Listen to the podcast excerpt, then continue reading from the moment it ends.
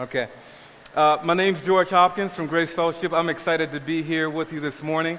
Uh, I always like to start this way because sometimes when I speak at my own church and at other churches, um, I'll, I'll ask questions of people and they won't respond to me as if I'm invisible.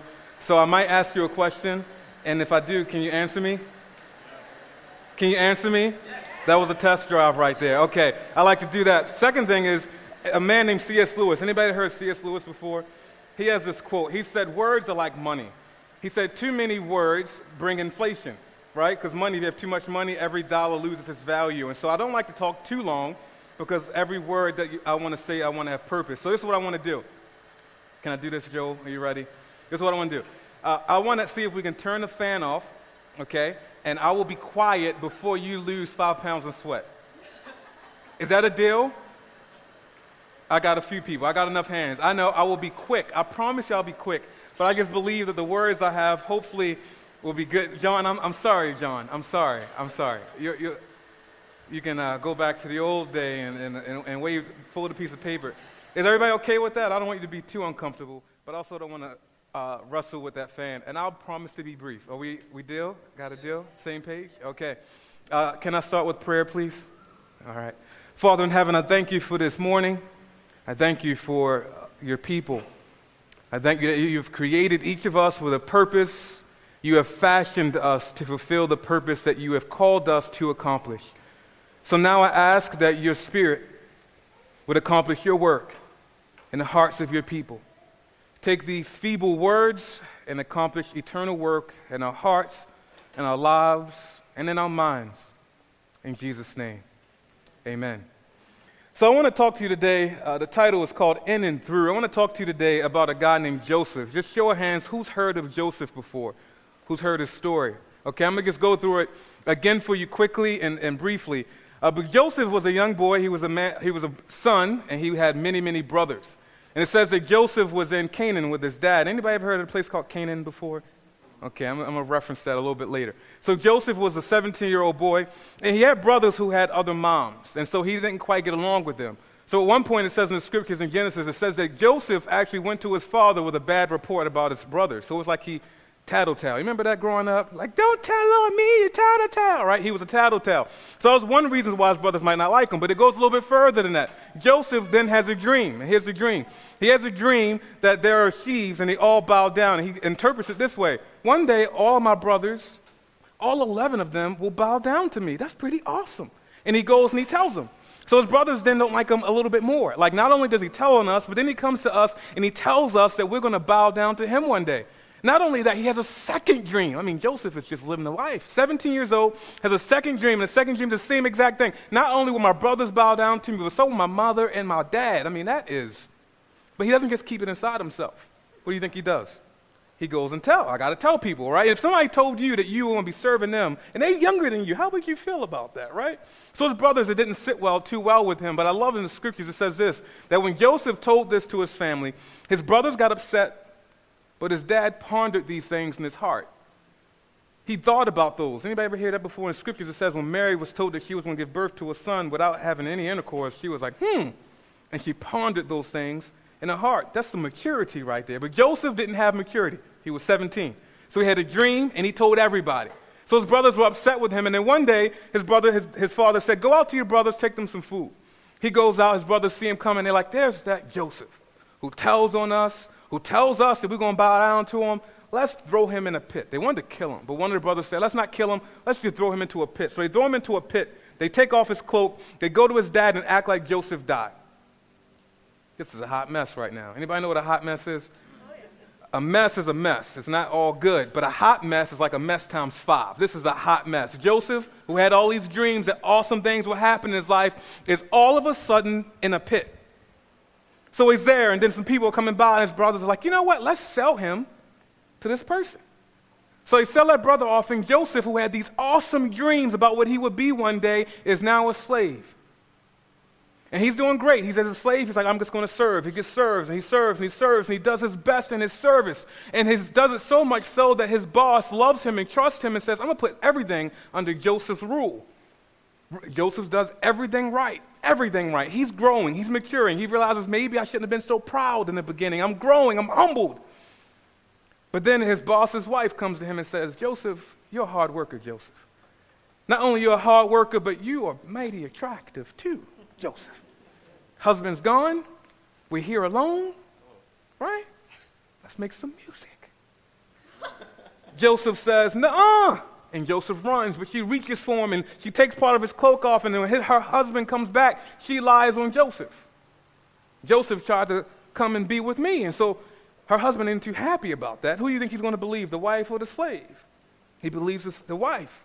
So he goes to Joseph, who once again has done nothing wrong, and he takes Joseph, the slave, and he puts Joseph, the slave, into prison. Joseph, who's done nothing wrong, who had this awesome dream of what he would be one day, has now went from being a slave to being in prison. I just can't fathom how you felt in the midst of that. You ever been, let me, let me stop right here to make this a little personal. Have you ever felt like you endured things that you didn't deserve or earn? Been in some places once in a while where you're like, how in the world did I get here? I've been trying to do everything right, and here's another pitfall.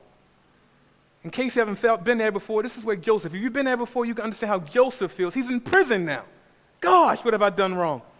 And as he's in prison, there's some guys who end up coming there. And once again, Joseph's working hard. He does everything right. And a guy who's over the prison believes Joseph. He thinks Joseph is a great worker. He puts Joseph in charge of everything.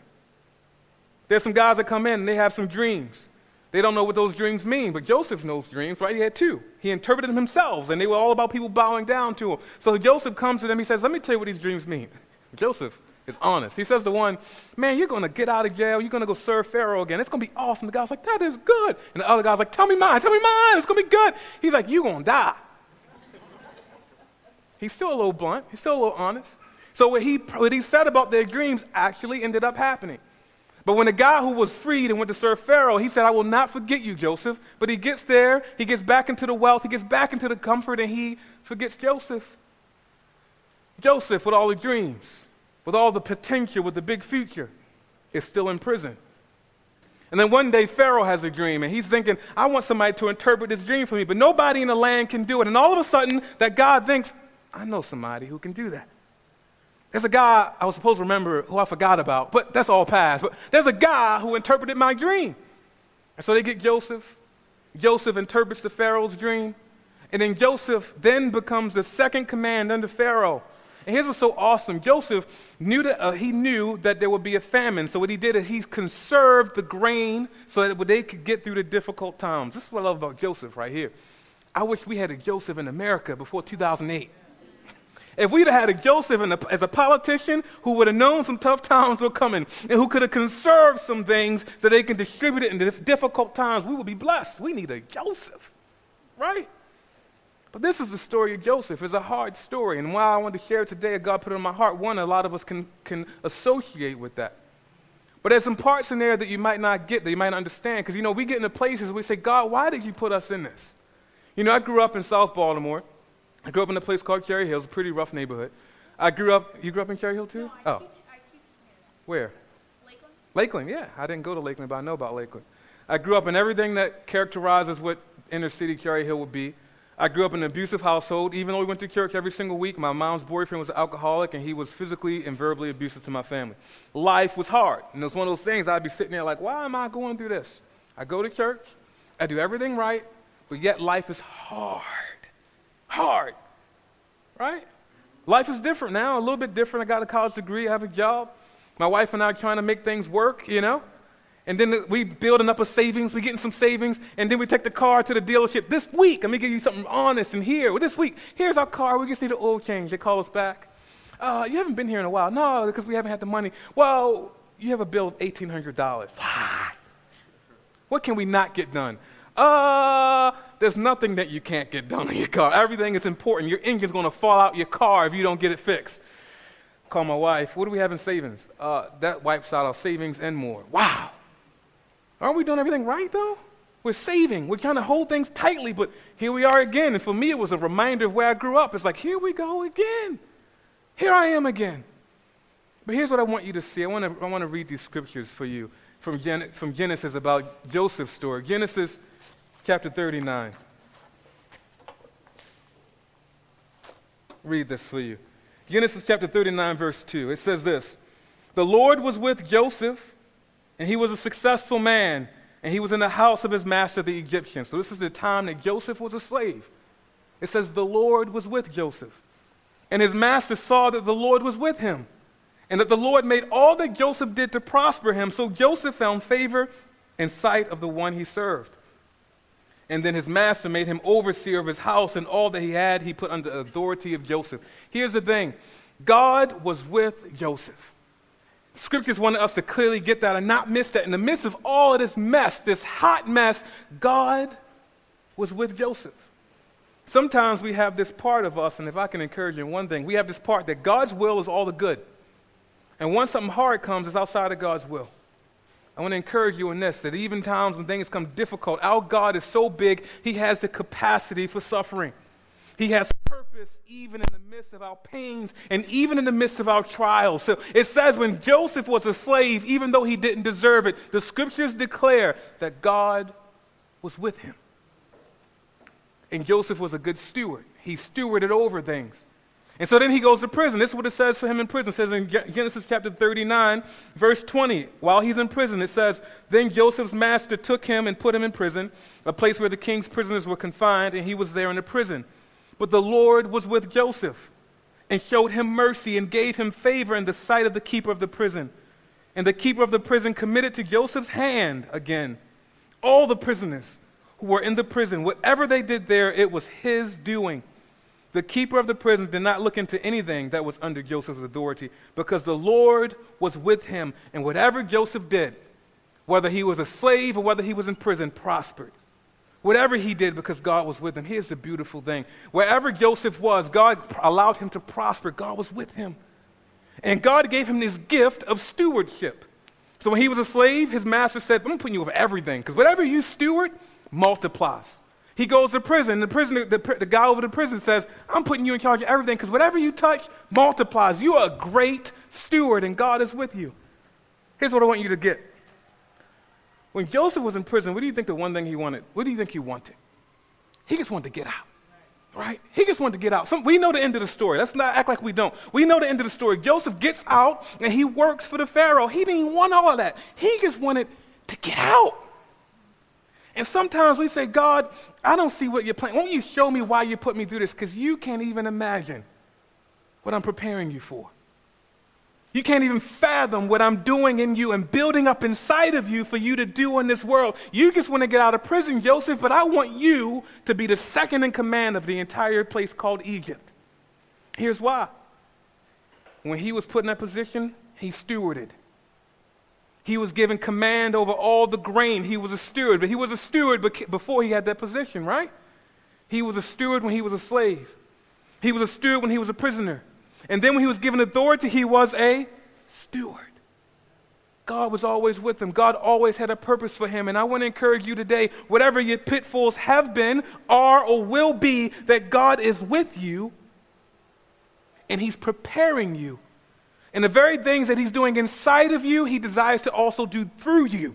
And you can't even fathom what your future holds because it's bigger than what you can even anticipate. I never thought that I would be doing and living and having the family that I have when I was in my, my, my household, my mom. All I thought was, I just want to stop getting hit. I just want to have some water that is hot when it comes out the sink. I just wanted the small things. And God said, George, I am preparing you. Those nights that you cried, those nights that you felt like you had nothing else, I was with you. I look back and I'm like, I didn't feel like He was. But He was with me. Here's the beautiful, beautiful thing. That's Joseph's story. What's yours? Sometimes we only see our story. Can I take it a little bit bigger? I want to start. I want to. I'm a, I want to mess with your mind today. Can I do that? I want to blow your mind. I'm going to make the story a little bit bigger. Can I do that? Yeah. Joseph was in Canaan. Remember, we started that. Now, when he was in Canaan, his family ended up coming to him and they bowed before him. They didn't know who he was. They came to him because they were in need of grain. It was a famine. And so, when they really found out who Joseph was, his family, his brothers, his entire family moved from Canaan and moved to Egypt because that was the place that they had grain because of Joseph's stewardship.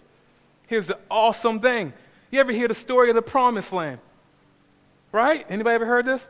Israel, Israel were a group of people, God's people, who were slaves in Egypt. Moses was called to go. He freed them. They walked and they left and they went into the wilderness. And Joshua took them over into the promised land. You know where the promised land was? Anybody know?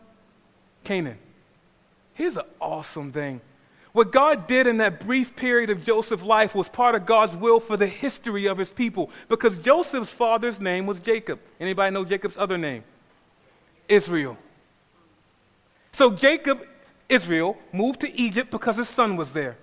They multiplied and they didn't become just a person, they became a people. They didn't just become a people, they became a nation. And as a nation, God took them out of slavery and took them to the promised land. So not only did God have a purpose for Joseph's immediate life, he was using Joseph for his eternal story. Isn't that awesome? So your story that you have to trust God in in the midst of his difficulty is a little bit more than just you. It's even about generations that are yet to come. Can I make it even crazier? So you had Joseph, that's a personal story. Then you have the history of the people of God, and that I want to take it now to eternity. You ever hear those, those four letters, WWJD? What do those stand for? What would Jesus do? I want to push you a little bit further. I'm going to say, let's not even so what, what, what would Jesus do, but what is Jesus doing? Because he's still alive and well, and he lives and dwells inside of you if you have received him as your Savior. What is he doing in your life? And this is why this is important. You know, Jesus, Jesus existed from the beginning of time. I hope you understand. I don't want to mess you up too much, but if you read John 1, it says, In the beginning was the Word, the Word was God, the Word was with God. Who was that Word? It was Jesus. Right? Who is the perfect reflection of who God is? Jesus. So if anybody gives their entire life to God, who do you think he's going to be molded after? He or she will be molded after Jesus, before he came and after he came. That's why I want to mess you up. The reason Joseph, when he gave his life fully to God, even though he had pride, when God was using him and God was with him, he began to use Joseph in such a way that it would also tell of the life that would come in Jesus Christ. Because here's the thing he was persecuted by the very people that he would save. He was pushed into slavery and pushed into prison by the very people who would need him, Joseph, for salvation. And then you look at Jesus Christ, the very people who needed him for salvation were the very ones who crucified him. As you draw closer to Christ and he lives inside of you, it's not so much about what he did, it's about what is he doing inside of you. And your life, when he works inside of you, cannot stop from reflecting his purpose, from reflecting his character. So, what am I saying? And I want to wrap up with this because I'm starting to sweat a little bit. Here we go. This is what I'm saying. Two things. It's twofold. One, I pray and hope that you have a relationship with Jesus Christ. And if you do, it's not so much about you imitating him, it's about him imparting himself inside of you, you being conformed into his image. And as you do that, you don't have to say, I wish I could do that. I need to strive to do that. You begin to ask for his work to just be accomplished inside of you. Anybody different beautiful things? You make beautiful things out of the dust. You don't tell me to make myself. You make me new. You are continuing to make me new. Paul says Timothy says to Timothy in 2 Timothy, Paul is his mentor. He's saying to Timothy, he says, fulfill your ministry. Can I blow your mind one more? One, this, is a, this is a brief blow. Can I blow a Brief one. Brief one. Fulfill your ministry. Some of us, we, we fall into this, and I fall into it sometimes. We try to create ministry. We come in, hey, Joe, I want to help. I want to serve. All right, all right, what do you want to do? Uh, uh, I just got to figure something out. I want to just do anything. I want to create something. I got to figure. I want to give you another perspective. The God who knew that you would be born and raised in Baltimore who knew that you would be born in a time such as this when there would be recession and there would be a lot of fear. He knew that this would be a time in which you would live. That He has already created and fashioned you for a purpose. And it's not you creating your own purpose, but you just simply fulfilling the one that has already been planted out for you. It's like if this was mud and there were already footprints, and God said, George, I've already laid out your footsteps. I just want you to walk in them. I just want you to fulfill them. Because now it's not about me, it's all about Him. And if you have a will for me, all I need to do is know you and say, God, where do you want me to walk? God had a will for Joseph. He gave it to him in a dream, but it didn't come like that. Amen? Joseph didn't know it was going to take slavery in prison to get him there, but it was there, and here was Joseph, and there was the journey of him fulfilling what God had already ordained. Each of us have been fashioned, created, designed for a purpose. Dare I say that your circumstances, your hurts and your pains and your disappointments have not disqualified you from that. To say that it does is say that our God is too weak to restore and to redeem even the darkest of dark in the pits, even those who have been furthest away. And I would say to you, no, he is not. If you knew my story, if you knew mine, you would know he's not. So your relationship with Christ. The other thing I want to encourage you in is whatever he's doing in you, he wants to also do through you. Whatever he's doing in you, he desires to do through you. See, Joseph learned how to be a steward in difficult times. He learned how to be a steward as a slave, he learned how to be a steward as a prisoner. And then there was a time when he was put over an entire nation and he learned how to steward through difficult times. Joseph, if he hadn't gone through that fire and his faith, his faith be proven genuine, would not have been able to lead a nation through a difficult time. What he's doing in you, he desires to also do through you. You know, there's something called church history. You know, the garden has a church history. Whenever Joel and his wife came up here and started this church, and maybe y'all be here for 25 years, 30 years, who, uh, by God's grace, y'all be here for to the end of your days.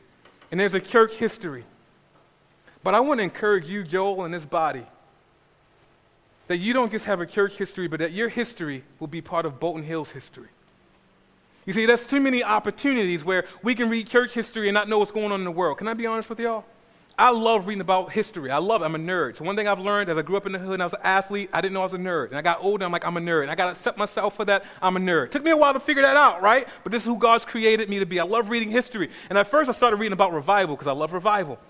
And I would read about the 1800s and Charles Finney. And I'd read it. And all I could think as an African American man, this is awesome. Where are my people? what was, because I want to go back there. I want, I want to go back, but then I go back, I'm like, oh, I wouldn't be in that church though, you know? Like, let me be real with myself. And, and I'm thinking, as all this awesomeness is happening in the church, what is happening in the world?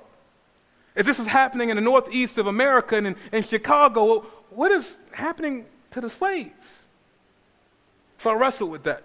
So then I moved and I've grown. I've loved reading just history, history, history. And I want to get to this point where, you know, you can't read the history of Egypt without hearing about Moses or Joseph, because Joseph led Egypt through a difficult time. Why am I saying this? As God does that work in you and through you, it's not just in these walls, it's outside of these walls. It's outside of these walls so that when the history of Bolton Hill is said, it cannot be spoken, it cannot be said, it cannot be declared apart from the impact that the Garden Church has for the glory of God upon this community.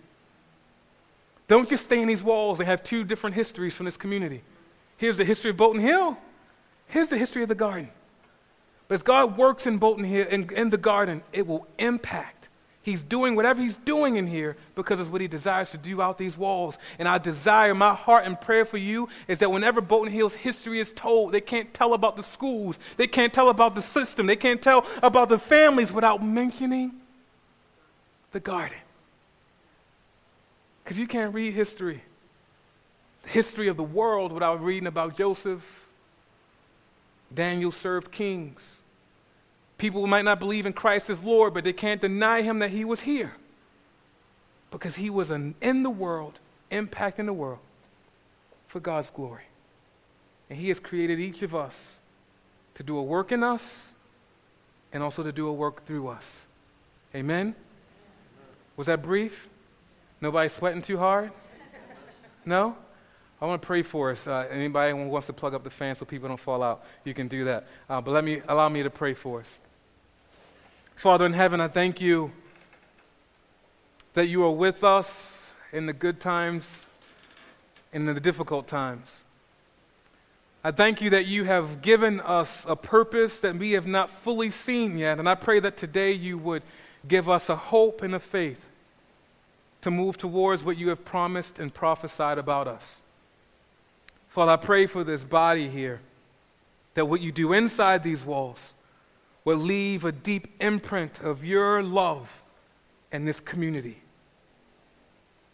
So, Father, I pray for your people that we would learn from the story of Joseph that even in the difficult times, you are with us Whatever you've called us to be, whether it is to be a worship leader, whether it is to be a teacher, whether it is to be a business person, whether it is to be a nurse, that we would do that well in the midst of difficulty and in the midst of comfort. And that the character of Christ will be fulfilled in each of us. In Jesus' name, amen.